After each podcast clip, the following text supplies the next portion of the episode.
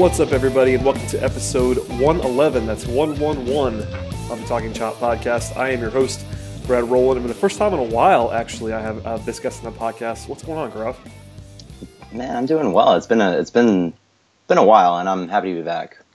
Yeah, it's uh, it's my fault that, that it's been too long, and uh, I should apologize for uh, last week's audio quality. It was not me, of course. If you listen to the podcast, thank you for trying to listen to the podcast. it was really really good uh, content from Grant and Eric. Just tough to listen to at times, and I appreciate those guys sort of bailing me out. But it's nice to be back in the in the home studio with reliable internet, and hopefully it sounds better on the pod today. But uh, sort of a weird week for the Braves in a lot of ways. They were uh, everybody was riding high after five straight wins and a sweep over the hated Mets and then they came home, uh, sold the sold the park out on Friday night. It was rocking, and then they lost three in a row to the Giants in sweep fashion. So, uh, how was your emotional level uh, over the last couple days? Because I know everybody else was kind of high and low. Well, it's a good thing Alen Hanson is an elite player in Major League Baseball because he just went to town on us, man. Like it, it was unbelievably frustrating because I expected so much more. But you know, young team can't get too frustrated. Just gotta you're gonna have spells like this. Just gotta get through it. For sure. And listen, I, I think it's interesting to note that like the Braves didn't play well at all in these three games, but at the same time, a lot of uh, BABIP luck from the Giants, yeah. especially. I think they, I think they, they finished somewhere like the 480 range in terms of BABIP for a three game series, which isn't like completely insane, but it's pretty nuts. Uh, especially, you know, I thought Sunday as we record this, I thought Soroka was actually pretty good and kind of just got BABIP to death. Uh, you know, lost some pretty lopsided games Friday and Saturday. You know, Fulton Davis was kind of a mess. McCarthy was kind of a mess. So those were pretty lopsided games. But Sunday especially felt like a game the Braves probably could have won uh, and had a chance to hang into if they were not sort of unlucky in the way that uh, especially Soroka got dinged around. So I'm not like to jump off the building or anything, anything like that. You know, they're still 19 and 14, still in the division lead. I think it, w- it would have been more fun to record the podcast like Friday morning after the uh, five game winning streak, but I'm also not jump off the building like everybody else is. I think uh, Twitter's been a lot of fun to monitor the last three days, especially the last two after some losses. It's been kind of ugly. Um, but and uh, it sort of bridges into our first sort of topic on the podcast, and it's Jose Bautista making his debut.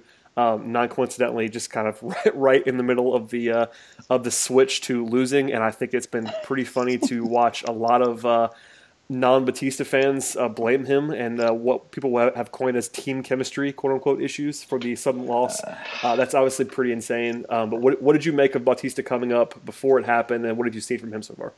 I mean, he's pretty much what you expect him to be. He's I don't I don't think he should start. You know, he's a fantastic bench bench bat. You know, he's exactly what you want. You got power, you got walks. He's gonna get on base. He's gonna run. He's gonna hit the ball really far. Fantastic bench bat, but with Swanson going down you gotta make do, and you know you move Camargo over to short.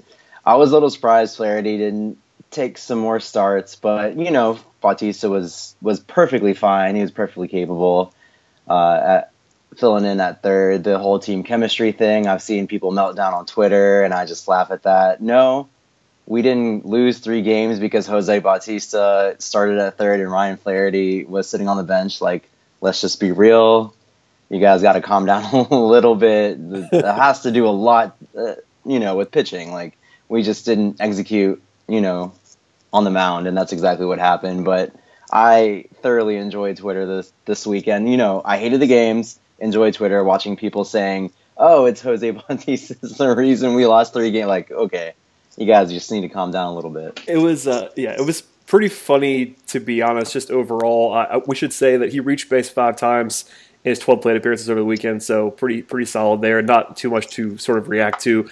I said this before it happened, as the news sort of broke that he was going to come up and start at third base. I don't.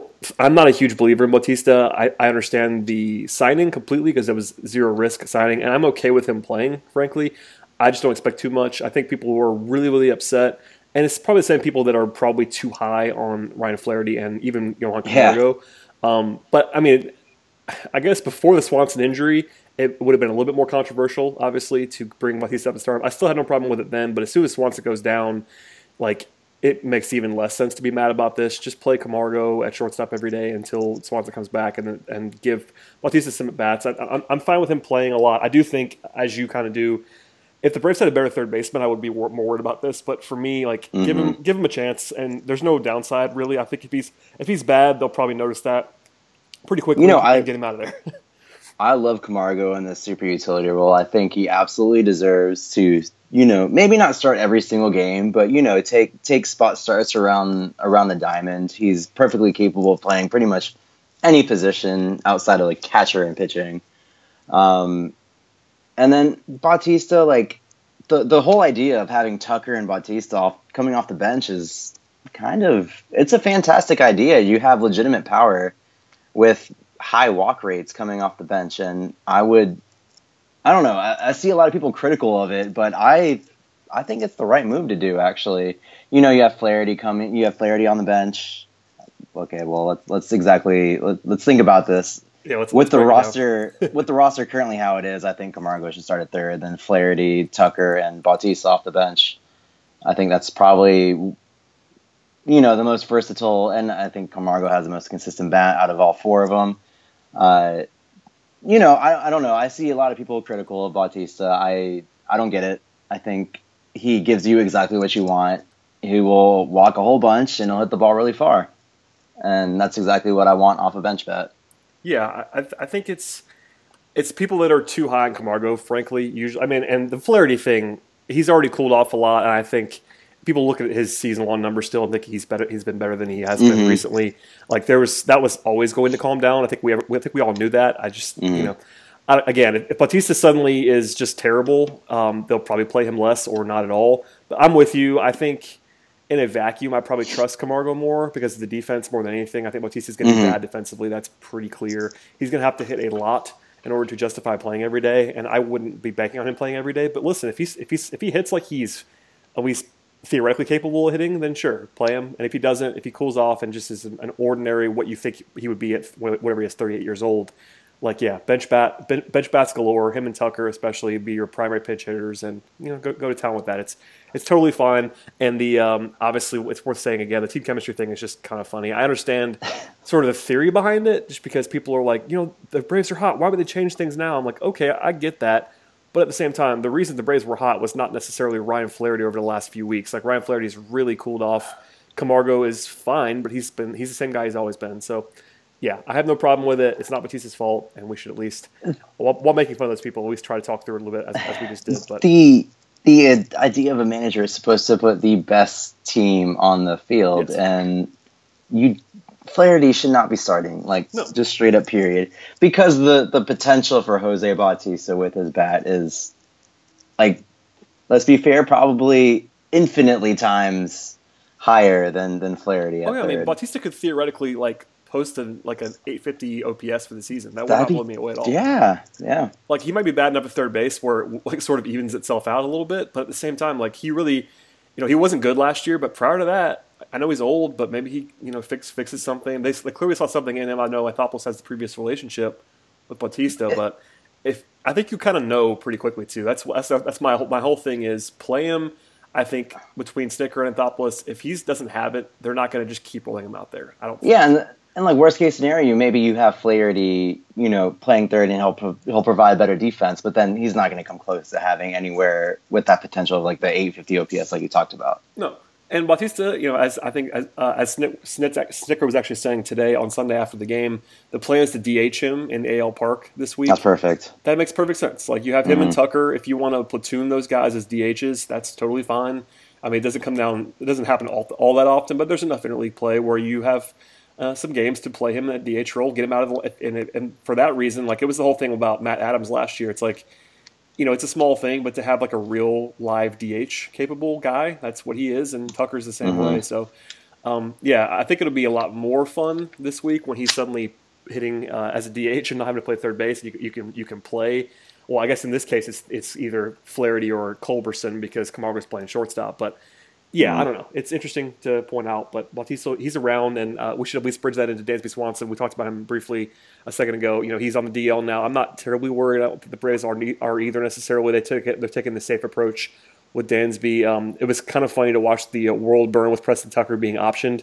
Uh, he, he came back right away, but the Charlie Culberson love fest is something we can discuss here. Uh, Culberson's a guy I've never seen it with. He has a career 46. I'm not making that up. 46 WRC plus.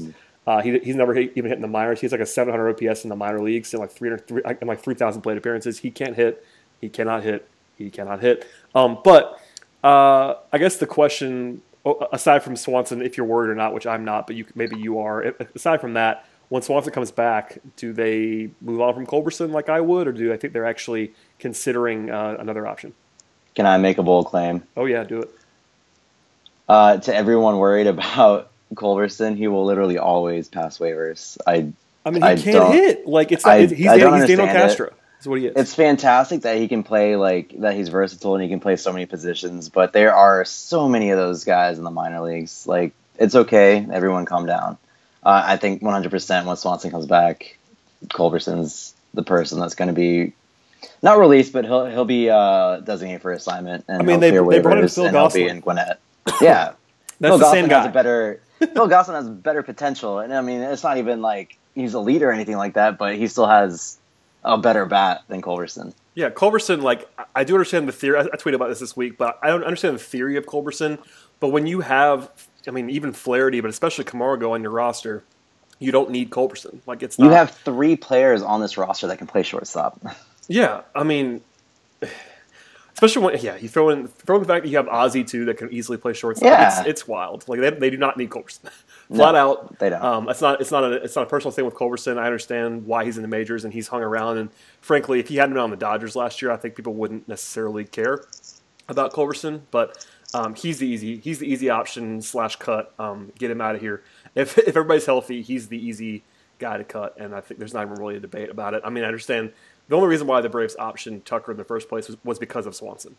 Um, if Swanson and is back and healthy, there's no way they're going to not keep Tucker over Culberson. the, the whole the whole thing was was pretty ridiculous. Watching everyone melt down. Of course, they're going to option a player instead of releasing someone. Like, I don't understand why option, everyone went absolutely guess, crazy. Yeah, I guess the people that were worried, some of them at least, maybe thought Tucker was out of options that's the only way that it would make sense. Like, I guess, yeah. If you just didn't process it correctly and you thought yeah. that they were cutting Tucker, which that would have been nuts, obviously.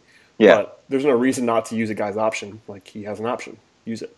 Um, but yeah, I, it's it's pretty clear cut, I think, and hopefully Swanson will be back at the end of ten days, and we'll actually see the move and see this team. I mean, for as much as they've been really good so far, they've not we've not seen the fully healthy Braves. Mm-hmm. Really, I mean, maybe was there one game, maybe two games where they were actually fully healthy, and I, I guess it's zero with Bautista. So like the new version, we've not seen the uh, the fully loaded Braves team. So that'll be interesting when it comes back. Hopefully that will be the case with Swanson. Is there anything to worry about with Swanson? I know it's they're describing it as a sore as a sore wrist. I haven't seen anything beyond that. You know, I think they're probably just taking the cautious approach. But are you are you worried at all there? I think maybe we need to tamper expectations with Swanson. I mean, what he did early in the season was fantastic, but that's probably not what he is over the course of an entire season. You know, you should you should probably tamper it a little bit. He's going to be pretty. He's going to be good, not great defensively as shortstop, and then you know maybe. I think I think 800 OPS would be pretty pretty solid from him, right? Yeah, I mean 800 would be better than I think honestly that he is right yeah, now. Yeah, like seven like 750 is probably what I expect from him, and he was hitting kind of crazy, and I think people thought he would be like this Francisco Lindor type shortstop, and I think we need to tamper that just a little bit. No. I mean, he, he cooled off before he got hurt. He's down to a one down to a 110 WRC plus on the season, and, and he's still bad bipping pretty uh, pretty high. I think he's probably going to cool off a little bit more. But you know, he's a guy where he needs to walk more. That was the one thing. Um, even even when he was hitting a lot early in the year, he's not been walking as much as he uh, has in the past. If he gets that back to a you know ten percent ish walk rate, he'll be fine. I'm not worried about yeah. Swanson at all. I think he's a good player. Uh, he's not going to be the guy who with a with a 150 WRC plus that he was for the first few weeks of the season, but he's fine. 110 to 115 would be pretty solid out of. Oh him. yeah, give me that all that. day with with with uh, at least slightly plus defense. Like that's mm-hmm. a that's a that's like three or four win player, and that's awesome. Sign me up for that. Um, all right, we can move on. Um, the other big story this week, aside from um, Bautista and the uh, team chemistry, was uh, Mike Soroka uh, was uh, debuting. I, I wish I, I, could have Eric on uh, as, a, as like a drop-in caller right now to talk about this, but uh, two starts for Soroka. The second of which on Sunday did not go super well, but he was pretty much babbed to death on Sunday. I thought he actually pitched pretty well. He was awesome in the opener. And uh, after the game, Snitker said that he's tentatively scheduled for another start. Looks like he's not going to be going anywhere, uh, barring some like implosion or injury. It looks like Soroka is going to be around for the long haul here. And Anibal Sanchez is going to go to the bullpen uh, as a result of that. What have you seen from Soroka? Are you surprised at all? I'm not necessarily surprised, but probably that's because I talked to Eric a lot, and I know you do too. So I was fully prepared for the Soroka experience, but I think people were a little bit surprised about how good he was. Not one bit. Uh, if you want personal a personal opinion, I saw his first start in Gwinnett, and I went ahead and picked him up in my fantasy ba- baseball league. Me too. I You had him in know- my keeper league. He's great. it was he is exactly what like I, I I am thoroughly impressed with what he does on the mound. Like I cannot state how impressed I am with him as a human being and him as him as a pitcher. You know, he's got such a great head on his shoulder. He knows exactly what to do in every single scenario. I I don't remember seeing a someone what 20 years old that is this capable on the mound and it's just straight up yeah you know he didn't have the most amazing outing tonight whatever that's exactly what's going to He happen. really was he's fine facing, though. Like he he's facing fine. people that are like 12 years older than him let's be real. He's 20 years old and he's out there like freaking dealing like he's incredible. He's going to be around for a very long time. I thought the whole thing about him potentially going down was complete you know that that wasn't going to happen. You don't bring someone up like him and then for one star and option him back down that's just not going to happen No, as like, soon as they as soon as they brought him up, it was unless he just imploded. It was pretty clear they were going to go with him. Um, and if, if all you have to do is uh, put Anibal Sanchez in the in the bullpen to easy decision accommodate that, it's not really a, it's not really a choice. I, I This- just don't see it. this three walk performance is going to be like an aberration for him. This is the, probably going to be end up being like the most walks he's going to give up the entire season. That's just how good he is on the mound. You're going to get that high ground ball rate. You're going to get surprisingly a lot of strikeouts, but he doesn't care about that. That's what's great about him is he attacks you. He wants to get induced that weak contact. He wants to go deeper in the count. He wants to go deeper in the game. Sorry. And he doesn't, you know, he might not have glamorous, you know, K per nine rates or anything like that but the, at the end of the day, his ground ball rate's going to be like 50 to 60 percent. He's going to go seven deep, and it's going to it's just fantastic. He's going to be around for a very long time, and I'm so happy that he's a part of the Braves. Yeah. By the way, this is his walk percentage by level: two point six percent, three point eight percent, five point five percent, five point four percent, and five point eight percent. Uh, he, I- he's like a, an absolutely elite control control guy. We out. need. I don't know. He. I don't think he's being hyped up as much as he deserves. This guy is going to be around for a very long time. He's going to be a significant part of the Braves rotation. Yeah, he just, he just he just never had the strikeout numbers, and that is usually what people look at first. And you know, credit to Eric. I you know Eric Eric's been screaming about Soroka for years, and he looks to Mm-hmm. be very very right about that. So shouts to Eric and uh, Soroka. Again, I'm not worried at all about today. I thought he was better than better than the numbers indicated, and even then, the numbers weren't absolutely terrible. Like he was fine in that game. He got very unlucky on a couple of things, and uh, the first start was probably more. I'm not I'm not expecting him to suddenly you know have an ERA in the twos as a 20 year old, but at the same time, like it would blow me That- away if he was bad. I don't think he's gonna be That'd be like nonsense if he was able to do something like that. yeah, I, I don't see that know, for a long term thing like right now, but you know, give him a, for this year, I think he could you know reasonably have an ERA in the threes for the rest of the season, and that's Which would pretty be wild. incredible. That would you know that'd just be insane to think about someone that young doing performing at that high level. And you know what? I I expect that to happen. Yeah, That's I mean, like how much I respect him as a player. Before the season, he was his ZiPS projection was like four point two or something like that in ERA, and he's projected to be like a like a one and a half win pitcher, which is uh, probably higher than I would be. But like that Yeah. says a lot about him because at twenty, like Zips is pretty skeptical of guys a lot of the time, you know, prospects. And like for him to be projected as a legitimately, you know, quality ish rotation piece at 20 years old is pretty crazy, and he looks like it's actually going to be real. So, um, yeah, sign me up for Mike Soroka. It was good to have him uh, sort of be welcomed in the midst of, uh, obviously, in the midst of the downturn over the weekend. But his first start really helped to uh, sort of create the uh, the buzz even more. Uh, in addition to, to, of course, Acuna and Albies being incredible, etc. But yeah, Soroka, it's it's uh, it's nice to have you, my friend. Um, the other guy I want to talk about, I briefly said this on the pod as sort of my intro to last week's show, but Nick Markakis has been out of his mind, and we've not done a full segment on him.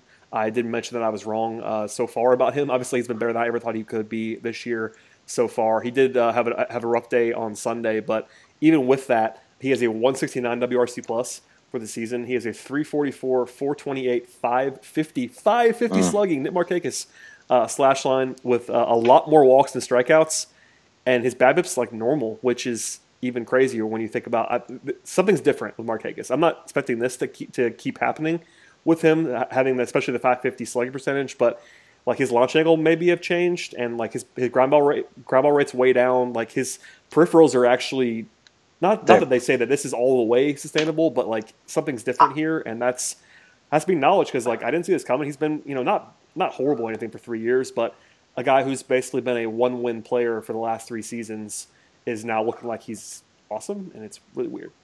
It's it's fantastic. You know, uh, I've been watching him. I've been looking at all his per- peripheral stats just to see like how it stacks up and if it's sustainable. Yeah, maybe he's not going to. You know, not maybe he's not going to perform at this kind of rate. I mean, he's like entire season. yeah, yeah. Like you know what you're going to get from Nick Markakis, but there are like considerable changes that you've seen him make, and that's his line drive percentage is way up to almost like thirty percent from where it was. Uh, I want to say it was close to like 20% when he first came on with the Braves and he was hitting like two to three home runs and his fly ball rate is not where it was during his like majestic season with the Orioles where he hit 23 home runs, I think it was. Uh, but it's gone up significantly since, you know, his first year here.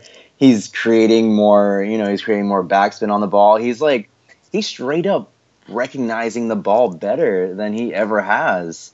And we can't you know, you know, you, look at him you, you you think what you know what you're going to expect. You can't take any, anything away from him because he's performing at a level that you look at everything and it makes sense. Like yeah, you does. look I mean, at all his peripheral stats and you're like, okay, this is like a three to four win player. Yeah, I've got it up now. Like his line, this is all before Sunday, so keep, take, just hit that for a grain of salt. But his line drive percentage is 27.6 percent, which is up about six percent from last year. His ground ball rate is is, a, is at a career low level. His fly ball rate is up to where almost to where it used to be in Baltimore. Um, obviously, he's been uh, sort of lucky with home run fly ball percentage, like it's 16% right now. That's unsustainably high. But you know, his hard contact rate's up. Like everything is. Not that this is fully real, but like he's a different hitter right now. It's not luck um, so far. I, am sure he's going to cool off to some degree. He has been a hot starter in the past as well, which is something you have to file away. But there are some changes in here that actually make it seem like it could be real. He's 34 years old, so that's a point of me being a skeptic. But look, there's been guys around the league that have changed their profiles in the last few years. JD Martinez, a couple of other guys who just had the light come on. There's a third baseman on the Atlanta Braves that yeah. had the exact same kind of renaissance. Yeah, I mean, it's like people's name when people's profiles have just changed. Like again, I don't see this continuing to this level, but he's just been a different hitter than he's been the last three years. Which you know, mea culpa. I will gladly accept my uh, my hatred towards me if I'm uh, if he's if he's going to be this good. Uh, I will gladly be wrong about Nick Markakis to this point in time because I've you know I've famously been killing that since the day he signed the contract. Like I was, and I, by the way, I was right until now. but yeah, no, you know, it, what's hilarious is like everyone is telling people to apologize to Nick Markakis. He's been like a one war player his entire career. Yeah, I mean, like, 1.4, 1.2, 0, 0.7 the last three years. And he's got what? I think he's got like a two war so far, almost at like worth two wins already this many games in the season. No one, if you can honestly look at yourself and say, hey, I expected Nick Markakis to have almost two war through 30 games in the season, you're just lying to yourself. I mean, it's it's funny. This is just one. This is just one metric, but Fangraphs like their offensive value metric. He's produced more value this year than he has in his uh, in his Braves career offensively total. That's and 148 plate appearances. and again, like you you see that and you think that's absolutely ridiculous, and then you look at all his peripheral stats and you're like, that totally makes sense. He's hitting the ball harder than he ever has before yep. in a Braves uniform. He does have a career, uh, sorry, a second to career high BABIP at 345 right now, but it's not like it's crazy. Like he was, he's a career 317 guy, so that's 25 percent or so. Yeah, that's not that bad. It's not. It's not crazy. Like you expect, if you saw these numbers before, Sam, and I just looked at there at the raw slash line, I would be, I would probably guess that he had like a 500 BABIP, and he doesn't. It's you know, it's not like probably in line with what he's done in the past. But if the changes are real and he hits the ball as hard as he has been at a different launch angle than he has in the past, then it could be a real number. So again, like I'm not going to pour too much cold water. I think it's probably just better right now to talk about how awesome he's been because he has been, and the defense is not great still, but he's grading out better than he has. Yeah. Um, there's been a couple of uh, famously bad moments, I will say. But I think on the whole, like the numbers are treating him pretty well. He's lost a couple of DRS recently, but I think he's down to he's still plus for the season. Like you know, for for today, I mean, for, for, today, I will pledge to be positive about Demarque because He's been awesome so far.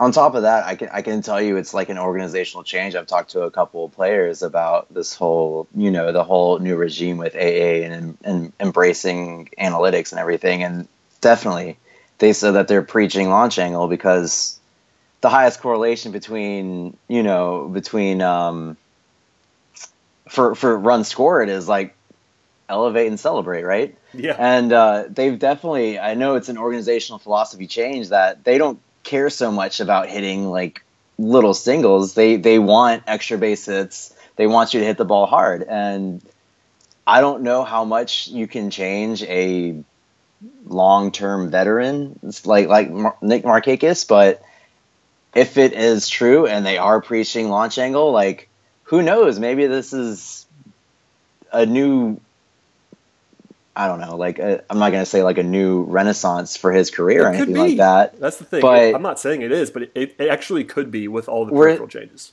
Right, we're seeing so much more power out of this lineup than we ever thought. And how, like, who am I to say they aren't, you know, they aren't preaching launch angle. They aren't talking about how increasing that that angle and like uh, leads to more runs, right? Like, Yeah. I, I don't know.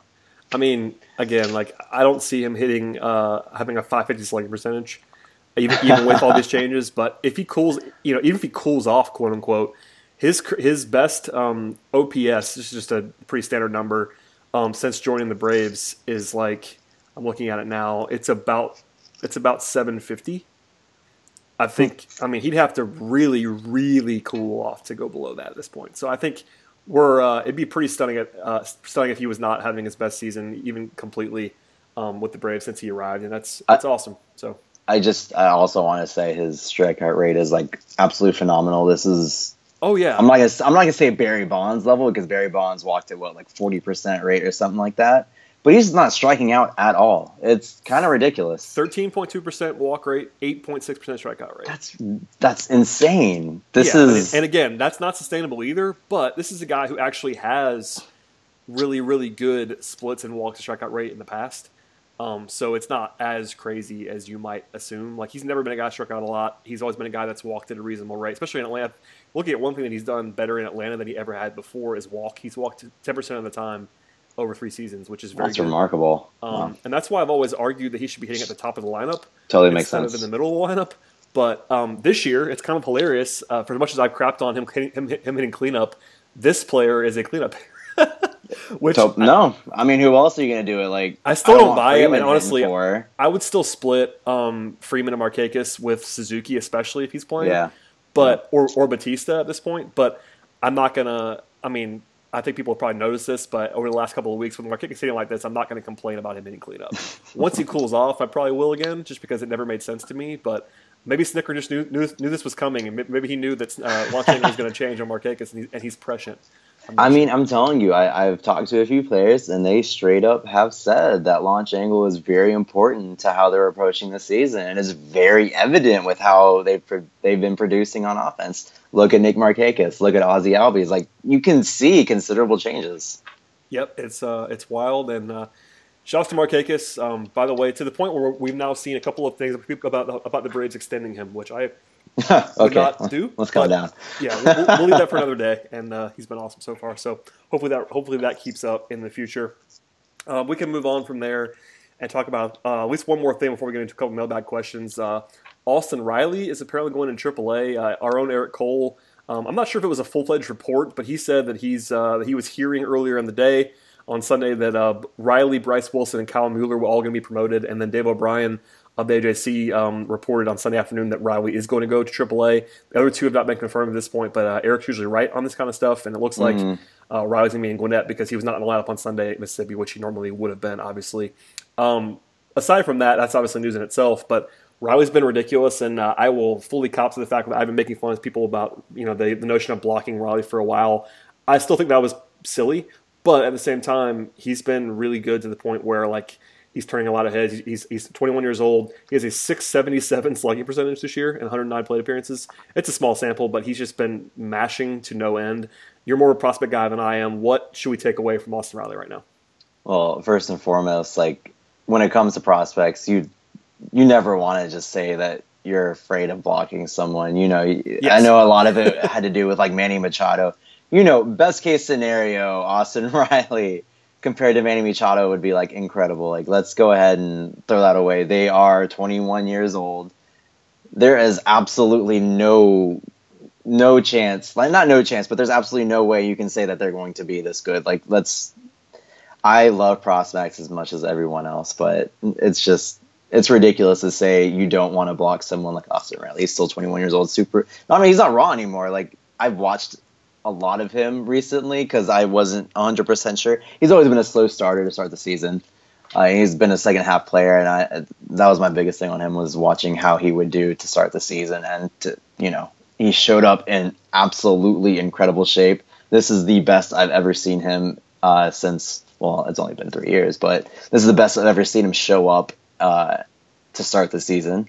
Uh, what is it? He's got a yeah, his, his K is like K percentage for a slugger like him, twenty five percent, really not that bad. He's showing he's more than capable. What what is great is the the reports I have from him uh, defensively is he might work harder than literally anyone else in the organization. He wants to stay at third. He's going to do everything he can to do there to stay there, and from all accounts, he's he's going to be a long term third baseman for someone his size. That's absolutely incredible. And then he's um you know he's just he's mashing the ball. I thought I actually got into not an argument, but I, I, got into a discussion on Twitter about him last week, and I said there's literally no reason for him to be in Mississippi anymore. It just made no sense. He needs to he needs to be able to take that next step and finish and and, and go against that more polished type of uh, pitcher. And I am absolutely thrilled that this is going to happen because this is going to be the like the biggest step for him is is facing the the the player that can throw the elite heat and then also place it, you know, on the outside I want to see him go against like elite kind of off speed stuff, and I'm thrilled to see this is going to happen. And I can't wait to see what he's capable of, man. Like he's just he's impressed me every single time I've seen him, and I can no longer doubt. I can no longer say he's not capable of something anymore because anytime I do it, he proves me wrong, and I I'm I'm ha- I'm like so happy about it. yeah, like I, I'm feeling like I'm gonna be wrong on on Riley. It wasn't like I thought he was gonna never be anything, but I was skeptical of him and the profile. And you know, defensively was part of it, but the bat's just been better than I ever thought it would be as well. I think.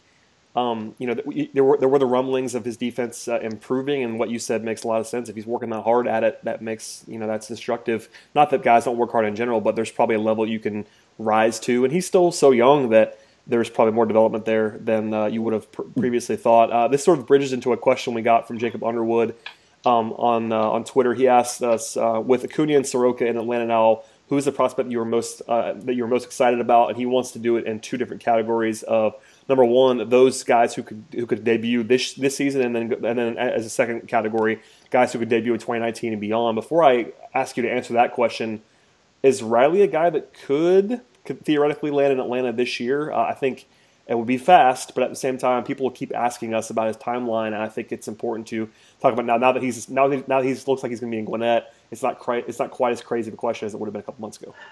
Yeah, I don't I don't particularly think he's going to be making an impact in Atlanta this season. Uh, I think they're going to slowly work him up. I, I would love to see that uh, walk rate go up a little bit for someone that strikes out as much as he does and hits for that much power over at third base. I want, I want to see that walk rate go up to. I know this is crazy, but if he can get that right at ten percent, I think that'd be incredible. That then then that'd be the next step. But I want to see him play this well over the course of an entire season, which he hasn't done yet. You know, he's always been a second half player. He started really hot this season. Let's see how he sustains this through over the throughout throughout the course of a season. He's always been a high BABIP player which for whatever reason is is not particularly fast, but he is extremely athletic. He had those uh, two. He had a, a fantastic two triple game, and everyone mocked him. And then I watched. I watched. I watched that game, and I watched him run. And the dude is like he's sneaky athletic. Like this is something. Yes, that's sustainable.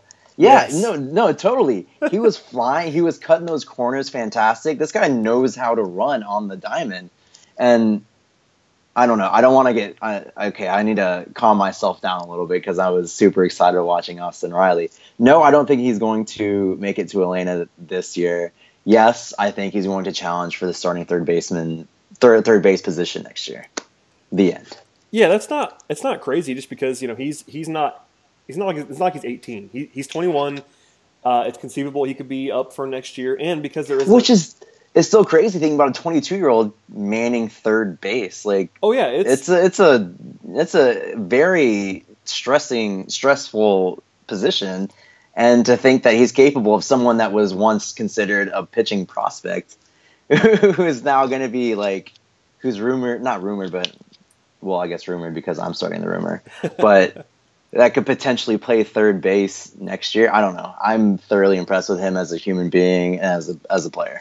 Yeah, I mean, and the, I mean, part of it is the fact that the Braves don't really have another option that you could pencil in for 2019 third baseman. Mm-hmm. So that open that, that leaves the door open a little bit. You know, forgive me, Johan Camargo fans. I don't I don't think he's going to be a long term third base starter for me. So unless you love somebody that in free agency, Riley's going to have a chance especially if he hits like this. If he, if he stays healthy and hits like this the rest of the way in Gwinnett, he may not arrive this year, but they're going to give him a chance. I can't imagine they wouldn't give him a chance in spring to earn the job.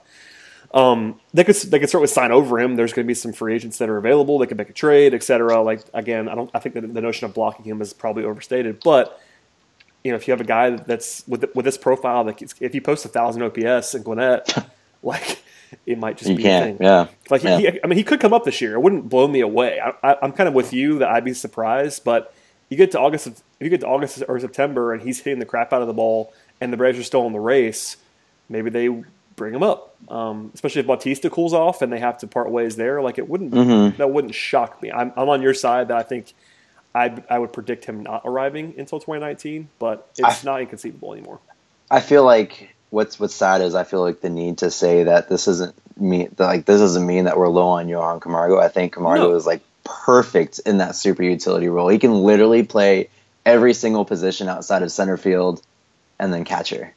And I think that's just important to say, you know, I don't know I don't know why, but I feel like if you say Camargo isn't a starting third third baseman, people think that you hate him. No, oh, that, that's, that's, not the, the case. case. Yes. right, right people really. Oh, I mean, I, always hear that. I think I've gotten the reputation of someone who's super low on him, and I think yeah, it's it's possible versus the consensus. If, if the consensus is he's gonna start, he's a, he's a full time starter, he's not. I think he's never going to hit enough yeah.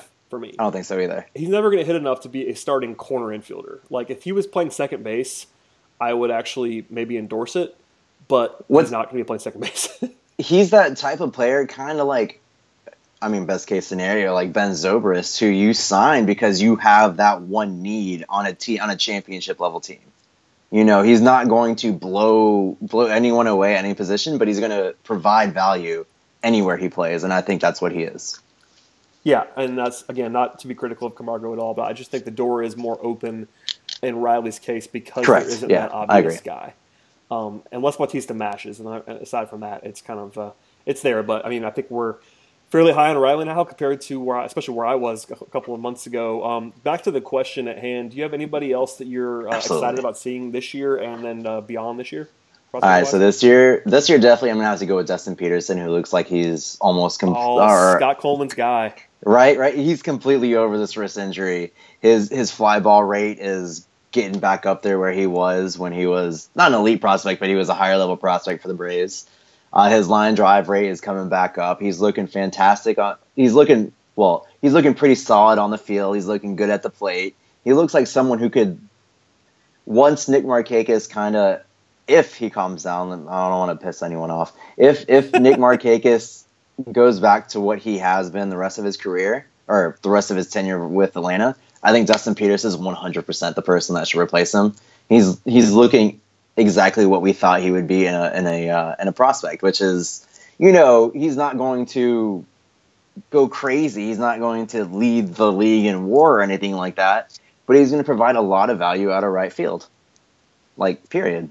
Yeah. And I think uh, the last the last couple years, you know, he had the whole thing with the car with the bus crash in in Carolina, and he's been working hard to get back to where he was. And it's starting to come together for him, and I'm I'm super excited. I want to see him. I don't ultimately long term. I don't I don't see him as a starting position player, but on a team such as us, where uh, such as Atlanta and the team we have right now, where we have like a kind of a remarkable amount of depth, I could totally see him taking over a bench spot and having a very long, successful career. Yeah, I mean, he would be my guy as well in terms of 2018 arrival. um, likelihood at least. I think you know there are a couple of pitching guys who could theoretically arrive, whether it be Kyle Wright or whoever else that you want to talk mm-hmm. about. Um, but I think Peterson's probably more likely. It would definitely take either Preston Tucker petering out or Markakis getting traded. I think for him to mm-hmm. actually come up, just I because. Agree there isn't. I mean, maybe September is a different animal. Like so, when, when the roster's expanding, I think we'll probably see Peterson regardless. But before then, I, you're probably not going to carry five pure outfielders. So, you know, all those things, and a lot of that depends on where the Braves are. If the Braves fall out of it, um, Markakis would be a prime trade candidate. Um, mm-hmm. If the Braves are competing, then they probably want to hang on to him, especially if he keeps hitting. So, anyway, Peterson will be an interesting guy. Um, who is your guy or two beyond that that you are that you feel like you're probably super high on or that you're uh, excited about? Super excited. I am super excited about one prospect in particular because he's kind of been killing it recently, and that's Touki Toussaint. Uh, every single time I've watched him, he's flashed not only really good, he's flashed absolutely an elite arsenal. And he really seems to be putting that together. I, I tweeted about him a lot today, and I'm trying to stay calm. And it's very difficult because the past three or four games, he's been striking out people. You know, he's he's had like a 11 to 12 K per nine rate. He's been walking people at a sub three per three uh, walk per nine rate. You know, he has that arsenal where I I watch it and I'm like I I don't know who in baseball has something that compete with it, which is like absolutely bonkers to think about. I actually asked I asked an open ended question to see who has an arsenal as deep as Toussaint, as special as his. And it was literally like it was like Scherzer, Kershaw, Sale, and like Syndergaard. Which for someone who truly absurd. We yeah. we basically traded money for because Gosselin's back on the in the Braves organization now. We just like bought him as a prospect, and now he has the he's like really turning he seems to be turning a corner as a as a prospect i cannot i'm trying to tamper my expectations for him but i am so excited like he could be at his absolute best if he reaches his potential he, he's leading he's battling for the major league uh, lead in war like i don't i don't see any way that he's not going to be like a top 10 pitcher in this league if he reaches his potential and that's why yeah. yeah. and that's what i'm watching right now like the past few the past few uh, uh, outings for him i'm seeing it like with my eyes and like i'm i'm like watching these i'm watching these games and i'm like Gaurav, you got to calm down man like calm down because he's flashing this absolute absurd incredibly heavy fastball with tons of run he's got this incredible changeup that's like just fading away from right-handed batters, like they or left-handed batters. They don't even have a chance to hit it. And then the curveball, which is probably one of the best pitches I've ever seen in my entire life. And he's got all of this available to him. Oh, and by the way, he's like hitting 500 on the season too. Of course, you know that's completely that's completely something else. But as a pro, yeah, he's got a 191 WRC, which is as a hitter this season. Um, I just I can't I can't rave enough about him and what I've been seeing recently from him because if he's turning that corner with that 2.95 uh, FIP, if he's turning that corner, the Braves got their ace. Like everyone wants to, everyone. I get so many questions on Twitter about who's the ace, like who can be the number one. Touki Toussaint. Touki Toussaint would be an absolute. I have three players in mind. The highest upside players, uh, prospects for me: Touki Toussaint, Ian Anderson, Kyle Wright. Of yeah. those three, Touki's got the highest ceiling, oh, and oh, then does. I would I would go I would go Touki number one, um, Kyle Wright number two, and Ian Anderson number three. I love all three of them. If you ever if you have MILB TV, I highly suggest you watch any of them pitch because when they're on when they're completely on, it's just like it's sexy. it's it's just straight up pretty to watch him pitch, and Touki is hitting that stride right now. And if he continues this, he's going to be in Atlanta next year, and he's going. We're, we are going to have our ace for however long we can retain him. He's a Boras client, so oh, yeah. probably until he's a free agent. I'm, I'm, so glad that you uh, took things so lightly on Toussaint. So that's not that's right? a crazy take. I can't. No, I'm kidding. I, am uh, trying so hard to tamper my expectations for him, man. But like, I watched every single pitch of that last of that last 10 outing. You know, Garrett um, Garrett sent me a breakdown too of it, and he he he broke down every single strikeout he had, and it wasn't like curveball, curveball, curve. No, he was throwing all three pitches, and it was keeping batters incredibly off balance, and no one knew what to expect, and it was just it was something to marvel at, and I can't. I really hope I really super hope he's going to continue this run of domination because he'd be like Acuna, he'd be like Albies, he'd be the he'd be that elite player that we would have uh, on the mound. Yeah, I mean, longtime listeners of the pod, I'm sure remember uh, back to the Carlos days when Touki was always my guy, and w- the reason why was what you're saying is that his his upside was so preposterous. Like, it doesn't mean he's going to hit it, and like there's there was always there was always some bust potential there, in my opinion. But at the same mm-hmm. time, oh yeah, high bust potential. But if he hit, if, if he hits it, like that's it's just tantalizing. It's he's sort of the the perfect prospect in that sense, and that he may never do anything, but if he hits, it's going to be nuts. And uh, there's excitement in that, and it looks like I mean you've obviously seen him more than I have recently, especially. but I will defer to you on the uh, on the ultimate level here. But uh, yeah, I will echo everything you said. Like his his profile if it all comes together, has always been the most ridiculous, in my opinion, of anybody in the entire organization, and it seems like it's still that way. I um I also talked about you know you saw did you see the the Gerrit Cole start where the the 16k one, one hit hitter, the yeah. absolute domination yes. of every single pitcher in the Braves organization I think Touki Toussaint has the best chance of of, of doing that, that. yeah yeah I totally I agree think, I don't think it's particularly close maybe maybe Ian Anderson might have the second best chance to hit that. But uh, yeah, and and I'm witnessing right now. I'm I've watched it the past three starts, and he's been not that dominant, but he's been like someone that looks like he can do it. And I just he's he's must watch. He's must absolute must watch for me. Yeah, I'm just glad that uh, we're going to get some uh, people people saying that we were optimistic on a podcast because normally that's my uh, my rap is that I'm too negative. so I bring you on well, to just tell the people that Touki's going to be Clayton Kershaw right hand version, and uh, we'll, move on from there. Yeah, yeah. I, I apologize. no, it's good. I, I, like it. I'm just super excited because he's looks so good, and I cannot wait to see what he's capable of. Because the dude, yeah, he's yeah. I I can't. He is what you dream about as a pitcher. He he is your number one. He is your true ace. He's the guy that gets the ball game one. I'm uh I'm in. Just based on that, I'm in. Um, yeah. Anyway, uh, we've probably done uh, enough on the pod for today, but I do want to ask before we get out of here, uh, what is your sort of baseline level since I haven't, on, haven't had you on in a while for how sustainable this start is? Obviously, three losses in a row is something, but uh, you know, preseason, where were you, and then how has your expectation for for 2018 changed based on that? Because I think people keep asking, especially about the pitching. Um, you know, if this is all sustainable because I think the lineup's been pretty awesome and probably is at least closer to sustainable, but the pitching is more of a question mark. So where are you overall on the rest of the season, and what do you see happening? Unfortunately, I think it hinges on on Foltynewicz. Uh, if we get the Folty of his last start, and if you talk to Garrett, fantastic resource to talk to at Braves MILB.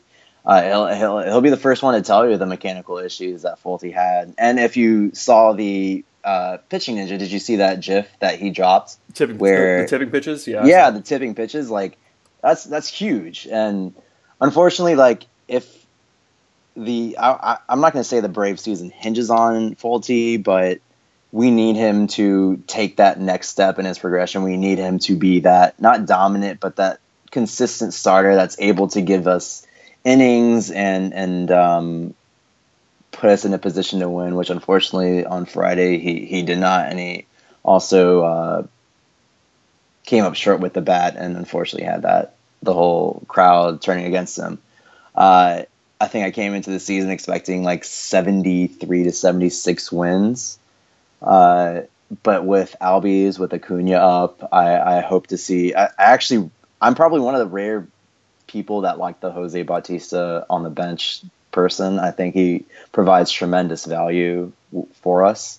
I want to see that. Um, I think best case scenario is is maybe we, we got ourselves like surprising like a low 80 to mid 80 win team, which is something I would never expect this early. I, I didn't expect us to to come to get to this position until next year. and it it kind of seems like we're there. Yeah, I mean, I think I said 76 or 77 before the season. Um, I think I think the playoffs are possible. I would, I, not, I would not project that. Wild card too. Yeah, I, I would not. I would not project that at all. But like, I wrote the I wrote a very very optimistic column for my for me this week and got some uh, interesting reaction to that. It was like people thought that I was I was project, projecting the World Series, and uh, people didn't read that. They, they, they, they saw the headline and stopped because I said that we were all wrong about the Braves, and I think we were all wrong about the Braves, but yeah, wrong in a sense that like they're better than they should have been, not in a sense that they're going to win 90 games and make the playoffs. Like I I hate to shatter everyone that listens to your podcast, but uh, but Brad doesn't hate the Braves. It's weird, right? That I was like, well, to be fair, like even people that have known me the best, like uh, our fearless leader Kris Willis, who's known me for a long time, was like, I had him read it. I had him read the column ahead of time. He was like, uh, "Are you okay?" Because I was like, "Yeah, I, I know this is uh, this is totally off brand for me, but I just felt." And by the way, it was not a jinx because the Braves won two more games after I wrote that, so I will not I will not take any blame for that column. But yeah, I just you know I was feeling optimistic. And look, this is a lot of it's a lot of fun to watch this baseball team right now. Obviously, this weekend wasn't super fun when they lose three in a row, but I just think it's possible to be wrong about them. I think I was wrong about them, and most people were. Um, but in the same breath, I'm not projecting them to make the playoff. I think it's it's a possible outcome. It's not a likely outcome, and that's it's you know it takes some nuance to get there, which people don't appreciate nuance. But I think this is a team that I probably would say if, if you hold the gun to my head and said project their win total, it'd probably be somewhere in the low 80s now, and that is a change from where I was. There's and you know there's there's still things that the Braves can do to make this team even better. Like you can add to the bullpen. Evan Phillips has had a fantastic run. This dude has an insane fastball slider arsenal that he could, if he's able to harness that arsenal, like if he's able to lower that rock uh, walk rate, I think he's got like a. I'm not looking at his Fangraphs page, unfortunately. But coming into the season, he's like a five or six walk uh, per nine player. But the past like five or six games, he seemed to harness that, and he's striking out people at an elite rate. He's not walking people. This is could be an arm that could have a. We're not talking about a minor impact. This could be this like uh, adding him if he's continues this run, he would be an elite reliever that we could add to the to the system or to the to the pitching staff. You know, there are pitchers there are pieces that are available to make this team even better than it is. And I don't see the lineup one through one through eight really falling too much. Nick Mark, I mean, who knows if Nick Markakis is a mirage or not? But based on what he's doing, like it seems legitimate. Everyone else, this is like what you expect from him almost. Uh, if we can get consistency in the uh, starting in the in the in the starters, and then these relievers like Corbin Clouse in the uh, waiting in the uh, waiting in the wings, and then Evan Phillips uh, adding to there, you know, we could have a really deep and elite pen to go along with a solid starting staff and a very good offense. And then, you know, who who knows what this team is capable of? Maybe W, maybe wild card two is like nothing, and we're and we're challenging for a. Okay, I'm being way too optimistic. Let me let me calm down. You're allowed. Yeah, wild, no, I mean, wild card too. By the way, uh, Phil, just to, since I have it open, uh, Evan Phillips walk rates uh, five five point oh two per nine, which is high, but like he's a guy who this stuff is real, and Corbin Clouse, and like there, I think people always ask me and the podcast like, what's the quick fix to improve the pitching staff, and it's like, well, the young guys in the minors probably in the bullpen because I don't know. The bullpen's been interesting. I don't think it was. As, I don't think it's as bad as it was early. Uh, the Jose Ramirez stint when it was an implosion and all that fun stuff. But I'm not sure what the bullpen actually is at this point in time. There are only a few guys that I actually I actually trust at this. Let point. me okay. Let me let me calculate this real quick. Yeah. Okay, so over his last six game, Evan Phillips has a 11.4 K per nine rate. And then what is the most impressive thing? Everyone knew he had this kind of arsenal. He everyone knew that he could be an elite reliever but he's always struggled with his command. Over his last six games, 11 K per nine, two walks per nine innings. There you go. Like he's legitimately looking like someone who could take that next step, who could be in in a not just okay. I I'm I'm getting too excited again. Uh, I've watched him before. This guy can be your Andrew Miller. All right, he can be that player who is that elite in the pen. You watch what he's capable of. He flashes it, and you're like, "Holy cow, this guy is good!" But he's always struggled with his command. Uh, if he's able to take that next step, you have your you have your Evan Phillips, your mentor, your maybe not like this guy. You know, is almost seeing seeming like someone that you don't even think about anymore. Um, you have pieces to play with that can form a very solid team. The end. I'm I'm done getting everyone excited. I'm done. Yeah. All right. I'm No, done. it'll be a nice change for people that listen to this podcast. They'll, they'll wonder what's come over us all. But uh, yeah, I think we're uh, on the same page for the most part when it comes to the projection the rest of the way. And uh, more than anything, let's just have some fun and enjoy this team. Enjoy it, man. It's been very refreshing. I, saw, I went I went on Friday and I I talked about this on Twitter. It's just like there's so many new people to the game that are enjoying it. And let me let me go on a rant here real quick. Do it. I'm seeing so many new people that don't watch baseball that are coming to the games and enjoying it. And I gotta see, I gotta say, like people who are acting snotty and they're like, "Oh, this person doesn't know," like just stop it. Enjoy it. You got nothing to do with them. Te- like if they have a question, answer it for them. Like this team is fun. Embrace it and just enjoy the ride because it's only gonna get better. There are so many players that can be such good pieces for this team for the future. Yeah, I mean, they, Stop complaining. Be happy. Friday night um, was the largest crowd in SunTrust Park SunTrust Park history.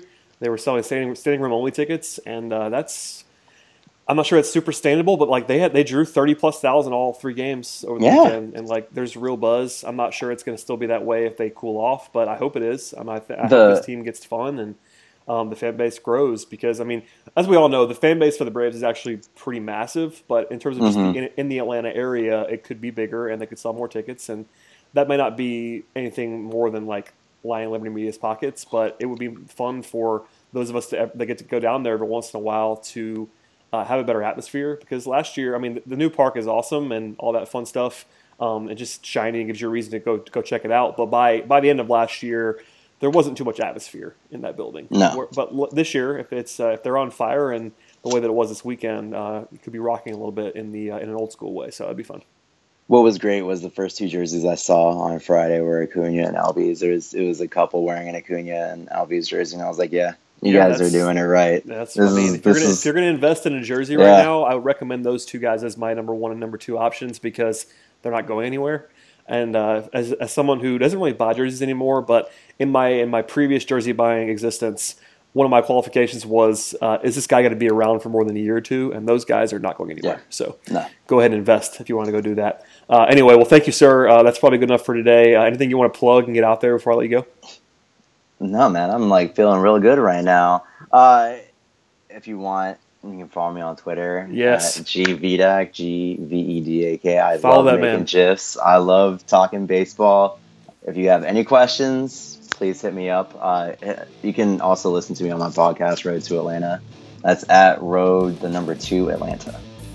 Yep, check it out. Those guys do great work, and uh, check out all of our Talking Chop guys on Twitter, on the site. Uh, do that fun stuff. Please subscribe to the podcast as well. It would, would do uh, would definitely be doing me a favor in that way. Leave some feedback if you like it, and uh, hopefully you guys will be coming back for more. Well, thank you, sir. I appreciate it, and uh, we'll do it again soon.